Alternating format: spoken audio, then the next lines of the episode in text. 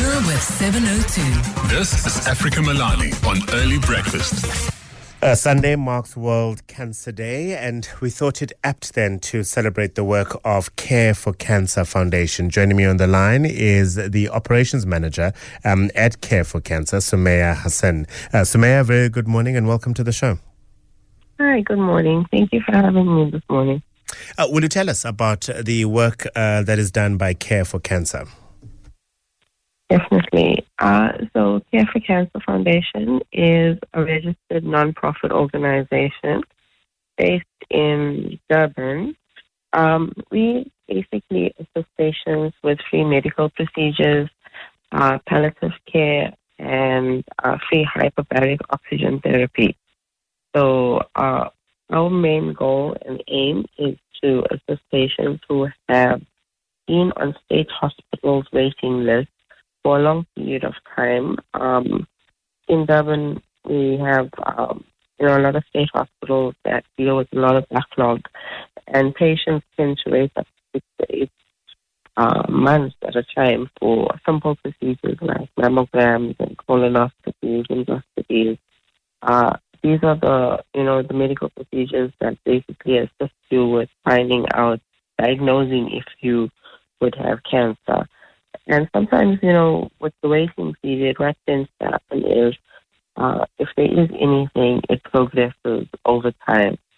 And we want to prevent that, and we want to cut out that waiting period. So we do a lot of medical procedures privately when patients do come to us.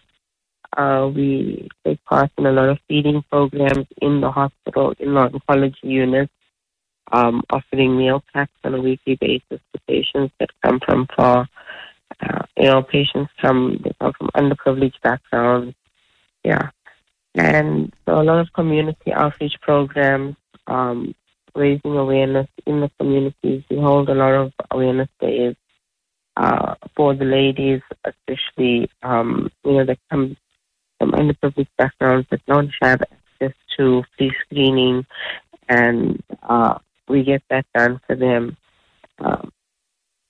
We offer support, we offer free transportation for patients, chemotherapy to home, patients that don't have access to, direct transport and that use public transport. It becomes difficult after chemotherapy for them to then go find a taxi, get in, travel. It's exhausting for them. So, yes, there's that. There's advocating for cancer prevention with Cancer Alliance as well. We work a lot with them. We're part of their, under their banner as well. Yeah. And I imagine this becomes an essential service that you offer, given, of course, the burden on the public health system in South Africa. Sadly, we tend to things like high blood pressure and all of those, important by the way, but it doesn't necessarily give the state enough resources to actually care for cancer and other acute diseases in the way and the manner that we should. Definitely. It has escalated over the years, and it's, I believe it's the lifestyle we've led and the lifestyle that we lead. As much as we try and be active and we try and encourage, patients to eat healthy and things like that, it is something that silently attacks you, and funding isn't available for, enough research and advocacy for these things through the state. So, and many communities have like local clinics, and, they have these days for the elderly where you go out and you check your pressure, you check your sugar, wellness days and things like that.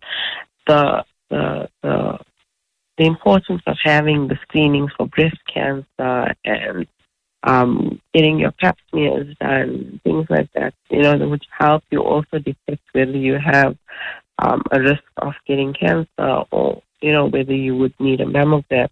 Those things are not really available through the state facility.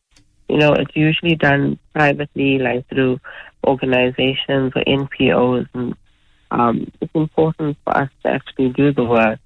Indeed, Sumaya. And I'm going to direct our listeners to your website, careforcancer.org.za, and there they can learn how they can help you carry out the work that you do, because as it says, you exist to expressly increase national access to cancer treatment care and to support irrespective of race, color and creed. Thank you very much to Sumaya Hassen, Operations Manager at Care for Cancer.